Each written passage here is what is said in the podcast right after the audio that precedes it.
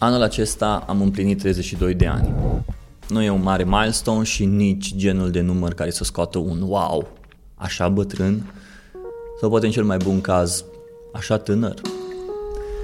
Însă mi-aduc aminte că o amică m-a întrebat cum te simți la vârsta asta. Așa că m-am oprit puțin să mă gândesc. Bă, cum mă simt?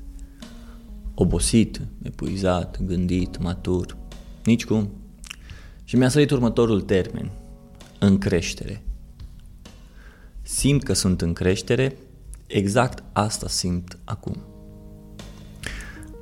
Oricum am gândit să fac acest episod de podcast pentru că acest show are ca și tagline despre viață și marketing. Și într-adevăr tot ce vedem în jurul nostru este marketing, dar dacă nu punem un strop de viață în marketingul nostru, atunci este zero.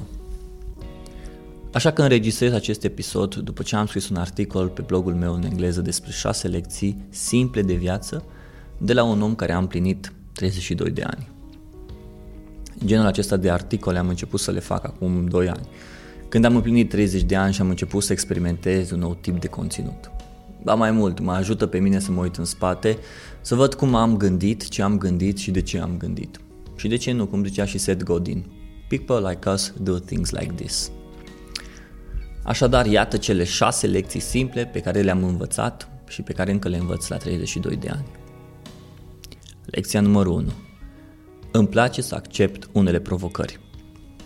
Bine, dincolo de faptul că am început anul cu gândul că aș vrea să mă provoc la anumite lucruri pe care nu le-aș fi făcut nici în ruptul capului acum câțiva ani, am decis să accept unele provocări, în special profesionale, care să mă facă poate chiar și o persoană mai bună.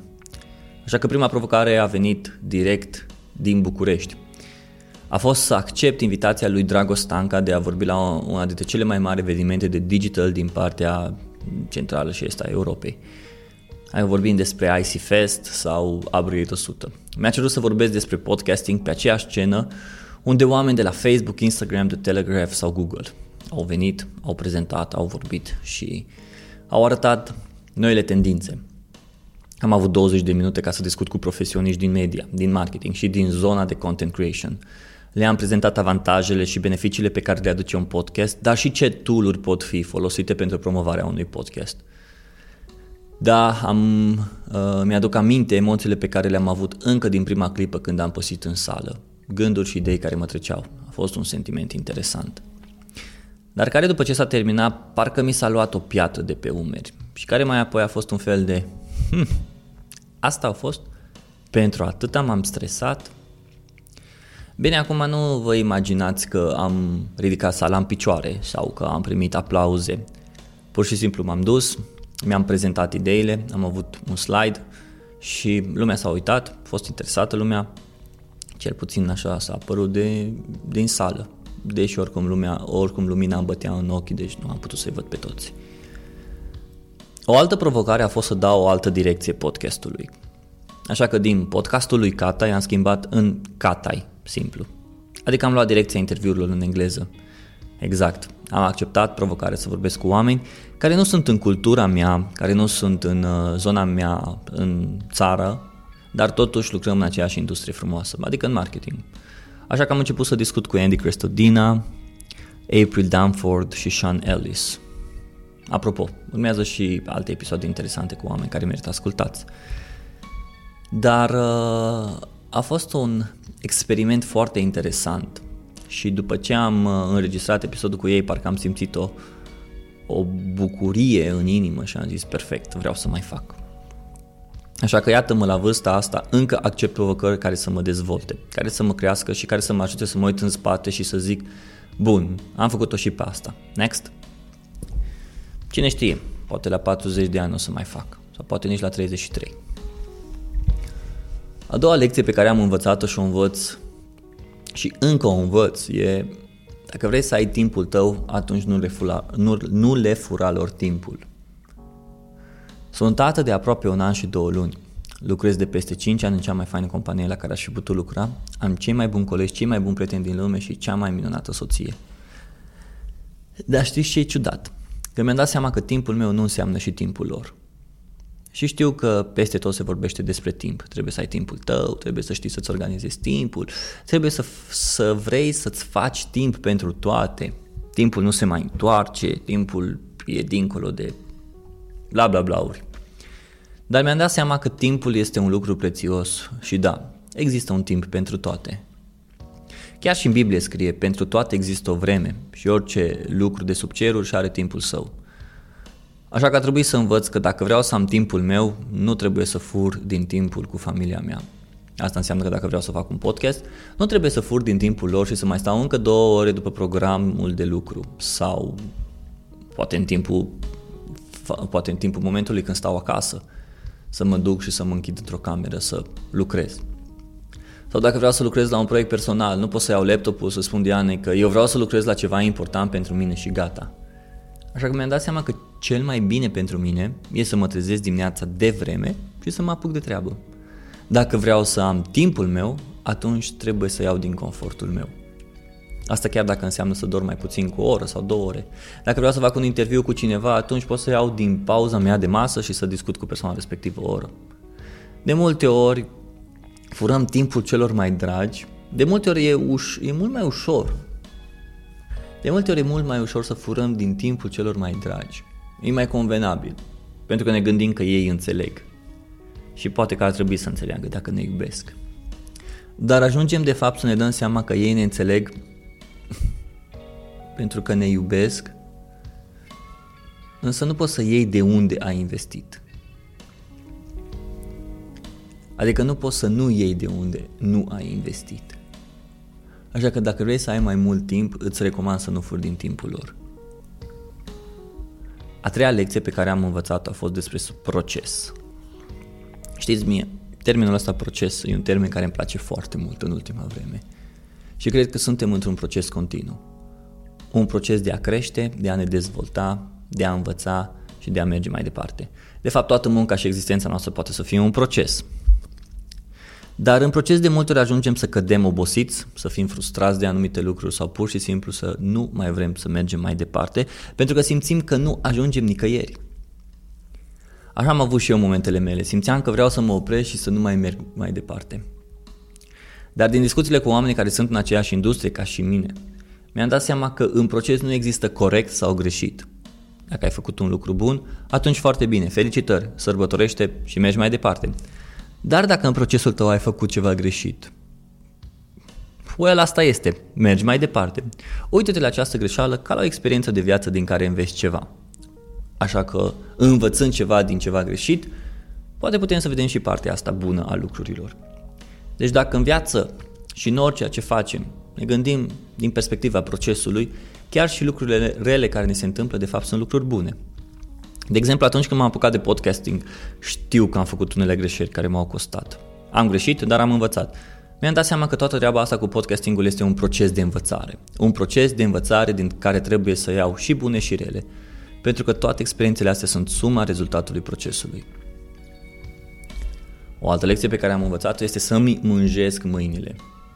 Bă, mie îmi place foarte mult cum sună termenul ăsta, să mânjesc mâinile, pentru că are o conotație grea și o însemnătate extraordinar de mare. Mi-aduc aminte cu mare plăcere de momentele când lucram cod la cod cu tatăl meu când trebuia să, nu știu, turnăm fundația la casă. Am lucrat cod la cod cu el la săpatul fundației, la făcutul cimentului, la căratul pământului și tot așa. Bine, efectiv mi-am mânjit mâinile.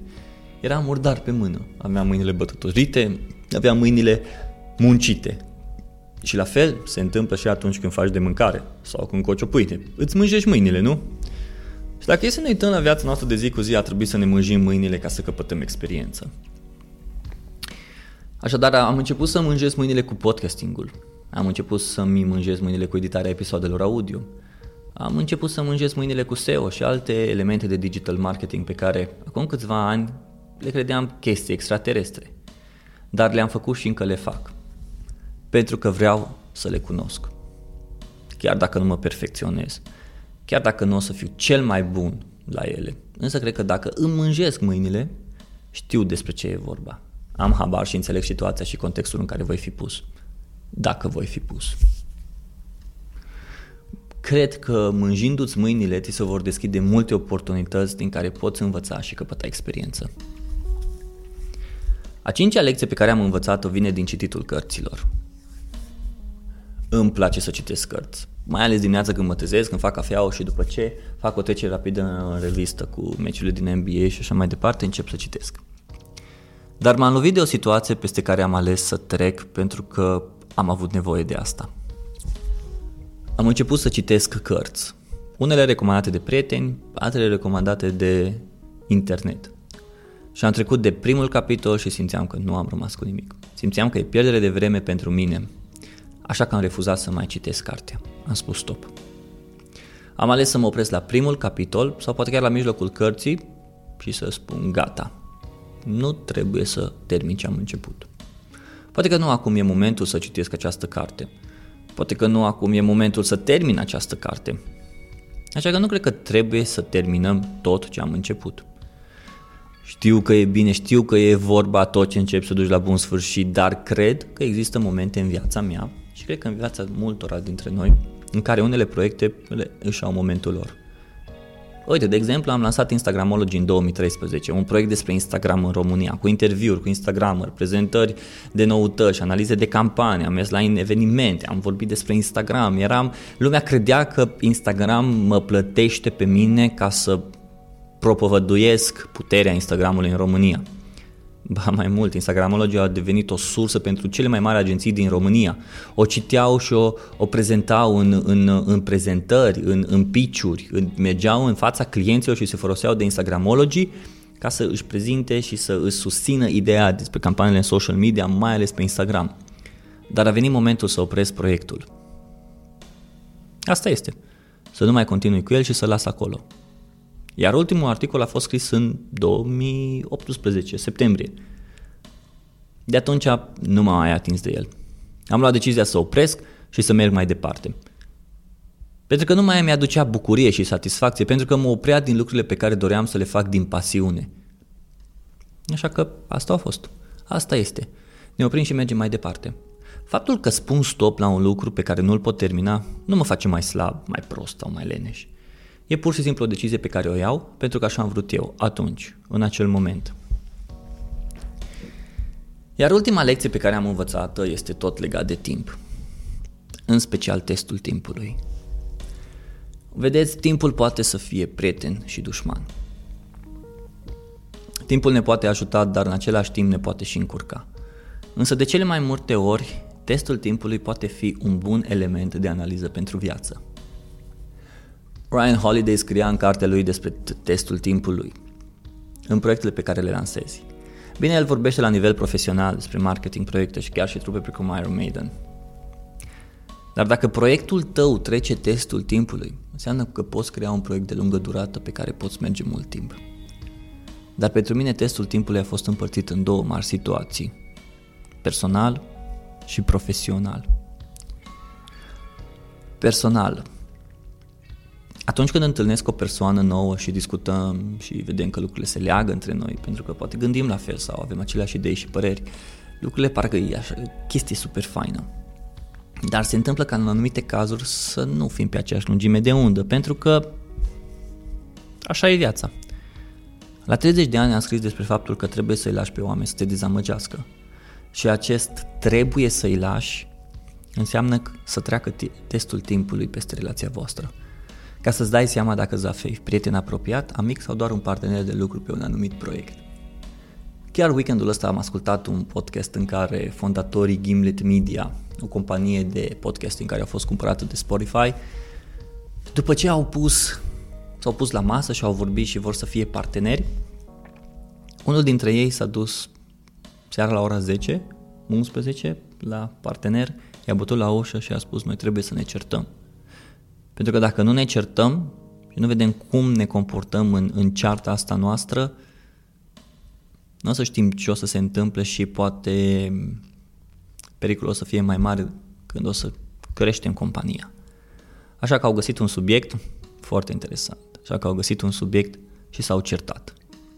Mai spunea cineva că uh, s-a întâlnit cu un cuplu și a venit cuplu și au spus că vrem să ne căsătorim pentru că ne iubim și că ținem unul la altul și uh, noi, noi suntem fericiți împreună și este extraordinar să fii împreună cu persoana iubită. Și persoana asta altă s-a uitat la cei doi și a spus super, V-ați certat vreodată? Nu, niciodată. Noi, noi, nu, nu, nu există ceartă în, în relația noastră. Perfect. Da, mergeți, certați-vă și să vedem după aia ce se întâmplă. Nu cred că trebuie să te ceri doar de dragul de a te certa, ci, găse, ci cred că în momentele astea extreme, nu neapărat de criză, ci sunt momente mai dificile, mai de tensiune, să vezi dacă relația ta poate să treacă testul timpului. La a doua mare situație din, uh, despre care vă spuneam este o situație profesională. Pentru că tot ce încerc să creez, aș vrea să treacă testul timpului. Poate că acest episod este pentru tine, cel care ai acum 32 de ani, dar poate că nu este pentru tine, că poate ai 16, 25 sau 43 de ani. Dar la un moment dat cineva tot va împlini 32 de ani și va asculta acest episod. Așadar, proiectele pe care le, le, de exemplu, le lansăm la Banner Snack, ne gândim că vor mai avea valoare, vrem să ne gândim că trebuie să aibă valoare și mâine și să fie relevante și poi mâine. Și dacă vor trece testul timpului, atunci vom descoperi o valoare demnă de urmat și promovat. Așa că, pe cale profesională, încerc să mă uit la proiectele pe care le, le lansez, conținutul pe care îl creez, să aibă valoare și mâine și poi mâine. Chiar dacă nu toate. Dar unele dintre ele, și poate mare majoritate, ar trebui să aibă. Așadar, astea au fost cele șase lecții simple pe care le-am învățat până acum la 32 de ani. Sunt curios cum o să fie la 33 de ani. Poate ne vedem la anul. Sau ne auzim la anul. Dar până atunci dăm voie să-ți mulțumesc pentru că mi-asculti podcastul, pentru că poate îmi citești articolele sau poate că mă urmești pe social media. Iar dacă ți-a plăcut acest episod, te îndemn să ai libertate să lași un review pe Apple Podcast sau să transmiți mai departe acest episod unui prieten drag care are sau va avea 32 de ani. Vă mulțumesc!